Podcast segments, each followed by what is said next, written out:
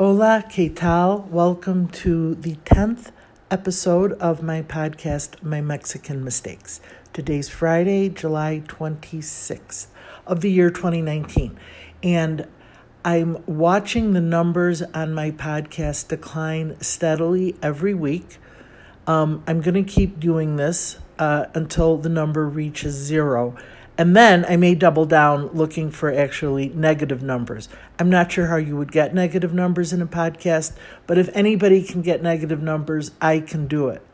Um, so, but for those of you that are out there, those uh, few people that still find the podcast funny and engaging, this is for you. Um, so, I know the podcast is called My Mexican Mistakes because Every week, I make a lot of mistakes here in Mexico City and then tell you about them, which may actually not be the most compelling subject of a podcast, but it's what I like to talk about. But this week, I guess the only real mistake I made was whatever it was I ate on Monday because uh, I've been sick since Tuesday. I'm much better now.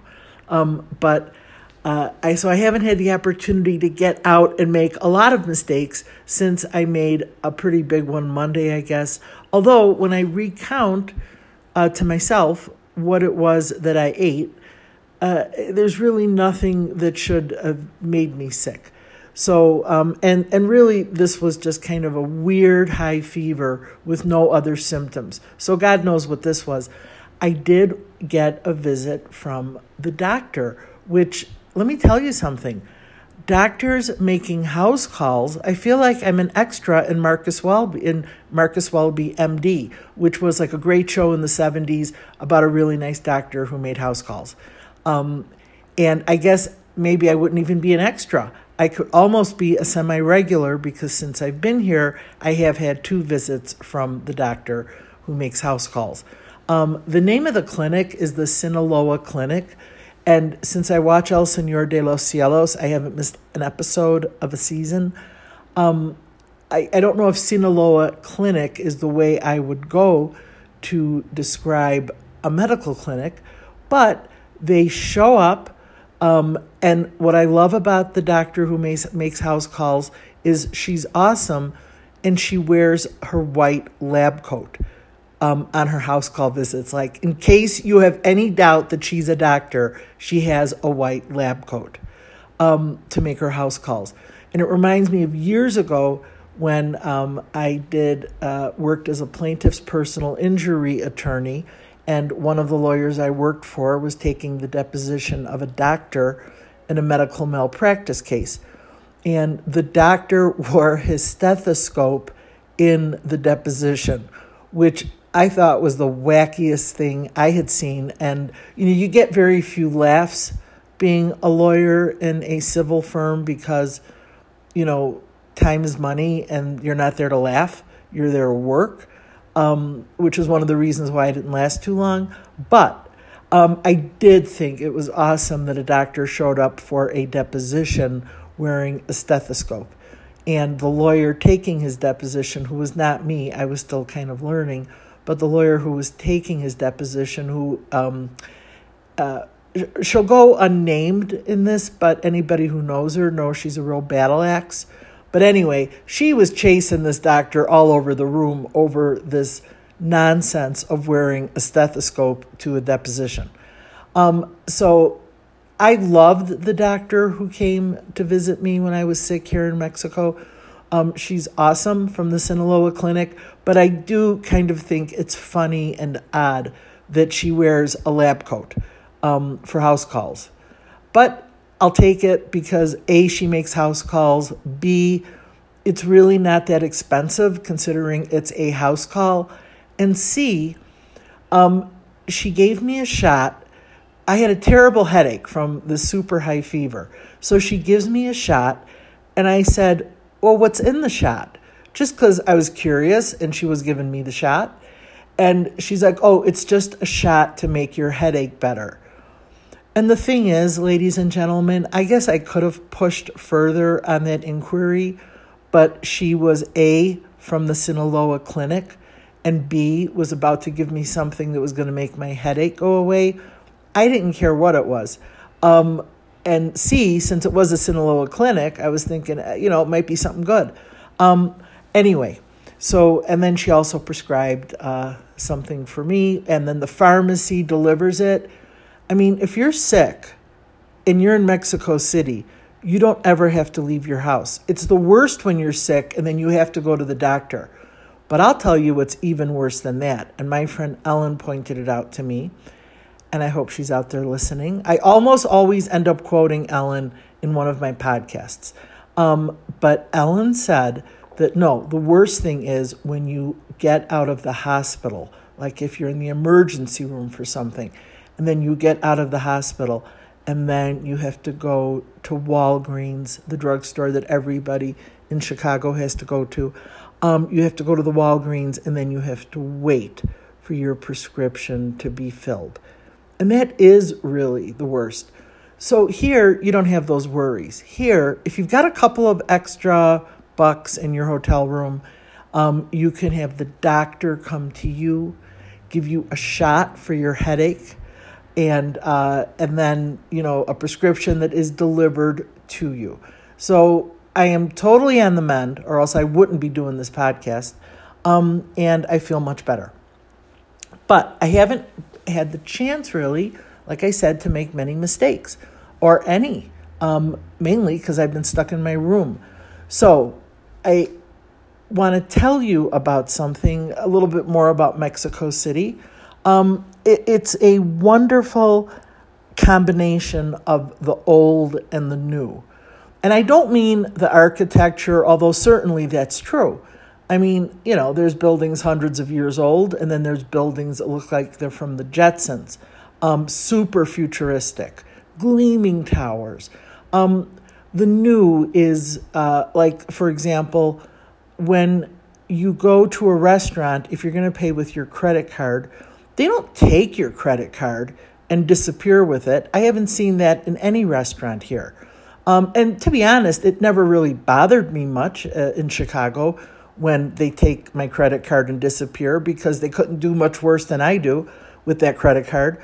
But uh, here, I don't care where you're eating. If you're paying with a credit card, they bring the terminal, a very small terminal, like the size of maybe a calculator um, or uh, like a bigger iPhone. They bring it to the table and run it right there, which um, I never thought, like I said, to me, walking away with my credit card never meant much.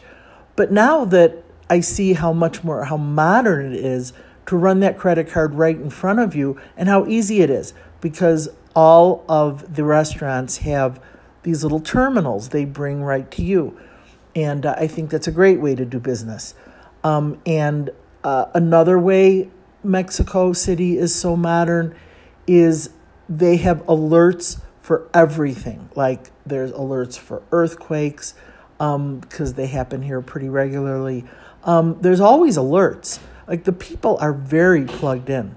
And then uh, another way they're very modern is, and maybe even a better word is so much more civilized. And I know I talked about this before, but I still think it's the greatest thing. Again, wherever you go, if you're a woman, there is a little tree for you to hang your uh, purse on. And, you know, it rains here all the time, so frequently people are wandering around with umbrellas. I'm one of them. And the little tree, you know, has all these spokes sticking out of it. You can put your umbrella on that. So it's not like when I'm in Chicago and we're going out to eat and we have to hope like there's one chair that's empty so we can all throw our purses and bags and coats on it. No, here everybody gets a little rack to hang their stuff up on. Uh, so it's awesome. Now, for the old that I, the old, there's old things here. I shouldn't say old things, but there's things that are retro that remind me very much of, uh, you know, what was good when I was growing up. For example, magazine stands, newspaper stands on almost every corner on big streets there are newspaper stands that sell newspapers. Um, there's a novelty. Magazines, candy, cigarettes, gum. Uh, little combs, little bottles of hand sanitizer. I mean, anything you can imagine, you can buy at the magazine stand. Uh, that you anything you need on the go, and they're all over. It's not like oh, there's one. Uh, they're all over on every corner and every big street, and it's an absolute pleasure to see the magazine stands. Um, and another great thing, sell full service gas stations. Now, I'm not driving here because I think you really taking your life in your own hands and the lives of others, more importantly, when you drive here. I can barely get across the street. But um, I do appreciate and love the fact that they have full service gas stations. I'm sure there's self service gas stations too. I've just noticed the full service gas stations because there's nothing more I love than service. And I am here to tell you and it's not like I've been all over the world because I haven't, but I've traveled a bit in the States and a little bit in Europe. And I have never seen better service in my life than here in Mexico City. And I think that um, it's something that everybody can everybody can learn from. Um, people here are wonderful, and uh, they really take care of you wherever you go. And anybody who knows me knows how much I love to be taken care of because I really can't take care of myself at all. Um, and so my adventure of moving to Mexico City, while it might have sounded like, oh, you're so brave to move to Mexico City, a city of 23 million people, um, the, one of the biggest cities, if not the biggest city in the world. Um, but it probably isn't the biggest city in the world. I'll bet there's like cities in China that are bigger, um, and probably India too. But I'll tell you something the city is huge, huge. And although it might sound, like I said, like intimidating, like moving to Mexico City, no, this is the perfect place to move if you like to be taken care of because everybody here is wonderful and I couldn't ask for um, like just better treatment from people uh, no matter where you go people are nice and happy and always, you know, if you need help in a store, they're there for you. Um, we, anybody who has shopped recently at like the big department stores in Chicago knows you have to hunt far and wide for a salesperson. It's like an in search of episode. Where is the salesperson? Where can I pay for these overpriced goods? No, if you're here in Mexico City, the stores are filled with salespeople. You don't have to wait to pay for your stuff because they're right there. And weirdly, and this is another throwback thing, there's Sears here, um, the Sears department stores, and there's a big one not too far from where I'm staying. And I was just wandering around, you know, just kind of checking it out. And it's a lovely department store. And um, the people, there were salespeople all over looking to help. So, again, it's something that we've lost in the States that exists uh, throughout Mexico City. Great service. Um, shoe shines. Uh, not that I'm getting a shoe shine, um, but there are like the newspaper stands, there are shoe shine uh, guys, you know, giving out shoe shines. Um, and so that's another thing that you never see. I think there may be maybe one office building in the city that still has it, but um, for the most part, that's gone. Um, and so the things that are here in Mexico City that would remind you of the past, great things from the past, exist here. And they're just fun to see and great to take part in. Um, okay, so there is something that goes on in Mexico City, and it's almost like the mark of Mexico City. And, um, you know, there's uh, Mexican independence. Um, they, people who are familiar with that will talk about El Grito, the scream that began the fight for independence. It's, you know, very famous. Um, it's like, you know, the Boston Tea Party, like throwing the boxes of tea into the uh, ocean. The scream historically, it's a huge event.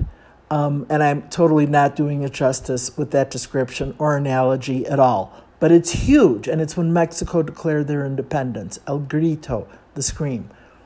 I would say the modern version of the scream is are the people that drive around the city on trucks or in trucks, I should say, um, and they are looking to buy your old junk. Um, and I, t- I talked a little bit about it on Facebook. Um, a couple of days ago, I think I put up a clip of the truck that goes down the street that I live on.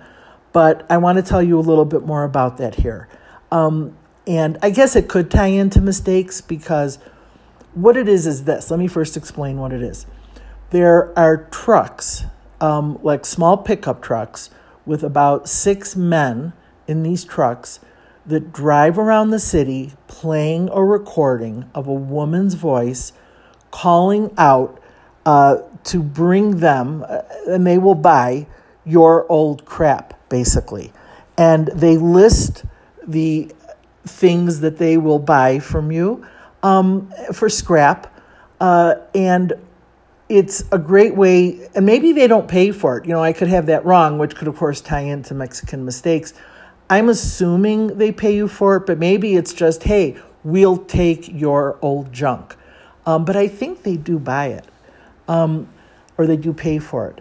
But anyway, so there's there's I don't know how many of these trucks exist, but they drive through the city all day long playing this tape over and over and over again of this woman's voice letting you know, you know, they're in the house, they're around, and they're here to take all your old stuff and they list the things that they'll take, but I don't think the list is exclusive. I think you could pretty much bring them anything. Um, which, if you're moving, you know, eh, who wouldn't want a truck to pull up and take all your old crap? Um, but uh, here, so now it's one recording. I don't know how many of these trucks exist. I don't know how many of these recordings exist. All I can tell you is all of these trucks, wherever they are in the city, are playing this tape over and over and over and over again. Well, the first time I heard it, which was the first day I got here, I just thought it was some kind of a protest. Um, and I got here on a Sunday and I thought, oh, maybe somebody is protesting something. I mean, there's plenty to protest, so, you know, why not? And I heard it, and, uh, and then I thought the protest was like right in front of my hotel because it got super loud, but I couldn't see a protest. And then the voice faded. And then I heard it again a few hours later. And then a few hours later, and a few hours later. And I still believed it was a protest because I couldn't understand any of the words. Um, mainly because the tape is, well, it's not the highest quality, but also because, oh, yeah, my Spanish is, you know, really bad. So Anyway, this went on for three or four days. And I just assumed every time I heard it, it was a protest. Then I was in Coyoacan waiting in line to get into the Frida Kahlo Museum. This is nowhere near my hotel. And I heard the voice. And I was like, wait, what? Are, are they following me? I thought maybe they were protesting me in Mexico because how could this how could this, how could I be hearing the same thing in Coyoacan that I heard in Condesa? Thank God the couple in front of me, also waiting in line, were from the States, and their Spanish might have been worse than mine. So I totally wanted to make them my new BFFs um, so I could lord my Spanish over them, which you can imagine how bad theirs was. And I, the guy said to the girl, Oh my God, are they following us? And I realized we had the same experience. And I said, Wait, I thought they were following me. And he goes, I think they're following us. And then somebody ahead of them in line um, who spoke Spanish explained that no, the, this has nothing to do with protests. And don't take it personally. They're all over the city and they're collecting things, um, old things, basically for scrap. Um, and so I was relieved And I was also glad, like, it wasn't a protest because I thought they really didn't get very far if they were protesting. Um, and so uh, I listened more closely the next time they came around. And little by little, I was able to identify the various words on this recording. And the recording is about maybe 10 seconds. I don't know. I've come to learn that that recording is so closely identified with Mexico City that there's actually uh, a mixtape of like a mix with the tape of the woman in the background and then uh, o- like overdubbed and overproduced with a lot of electronic music and i'm going to put it on my facebook page um, and you can listen to it yourself um, the story of the tape is that there was a guy who was a scrap metal guy, and he would drive around in his truck and he would yell these things out constantly. And here's basically, uh, now I'm going to say this in Spanish uh, just to torment you and continue to lose listeners. And then I'm going to explain what the words are. So it begins, se compran, which I think means we buy colchones, which is a mattress. But the woman says it like colchones. And then uh, the next thing is tambores, which I don't know what that is because it says in Google Translate that's a drum. And I don't think they're looking for drum kits. So that's got to be a word for something else in the house that is um, synonymous with drums. Then she goes, refrigeradores, refrigerators. Uh, then lavadores, which I thought were toilets, but they're washers. Estufas, which I thought were uh, couches, sofas, but they're stoves. Um, then microondas, microwaves. And then she says, o algo de fiero viejo que vendon, which I think basically means or any other old shit you've got in your house. Pardon my swearing. Um, and so I guess this guy and guys who worked in the same field, they would yell this out all day long over and over and over and over again, you know, on the street. And it really was wearing and tearing at this poor man's voice. And so he decided to have his like 10 year old daughter make this recording. And that is, and that was like back in the 80s maybe, and that is still the recording they use today. So while I thought it was a woman protesting something, it's actually a little girl saying, going through this list. And if you have a chance, go to my Facebook page and just listen to the mix um, because you'll hear the recording. Also, I did, I made a recording of my own, um, and you can hear her with this and it just goes on and on and on with refrigeradores, uh, you know, estufas, lavadoras. Uh, my Spanish accent is awful, and I know. Um, but I don't think I'm that much worse than that tape, I'll be honest. Anyway, so it's, you know, I learned what it was. I did some research. I've listened to it over and over and over again. And then here's what happens on Sunday, I go to the movies here to see a great movie, by the way, uh, from Argentina. And as a side note, the movie theaters are just awesome. First of all, there's a ton of people working in them, so you're not waiting in line for a year at the concession stand. Um, and everybody's nice and helpful, uh, which is another thing that I find odd coming from uh, Chicago in the movie theaters where they all act like they're doing you a big favor. Um, and there's just a few of them. In Mexico City, there's a ton of people working at the movie theaters. Um, so, but I go see this movie, and of course, just like any movie theater, you get the coming attractions. So, there's a coming attraction for a movie called Cindy La Regia, which is, I guess, translated as Cindy the Princess. Cindy La Regia. And I've learned that Cindy the Princess is a was a very popular comic strip here. And it's a comic that makes fun of a girl named Cindy who's a princess from Monterrey and uh, very spoiled and uh, silly and kind of shallow and speaks kind of in social media blips and, you know, is focused on her Instagram account and things like that. And uh, just making fun of that kind of girl. And I guess uh, when I, uh, maybe back, you know, 20 years ago, we would have called these girls Valley Girls. I'm not sure what they're called now, but they're the girls who like take pictures of everything that they eat and drink and put it on their Instagram. And uh, you know the girl.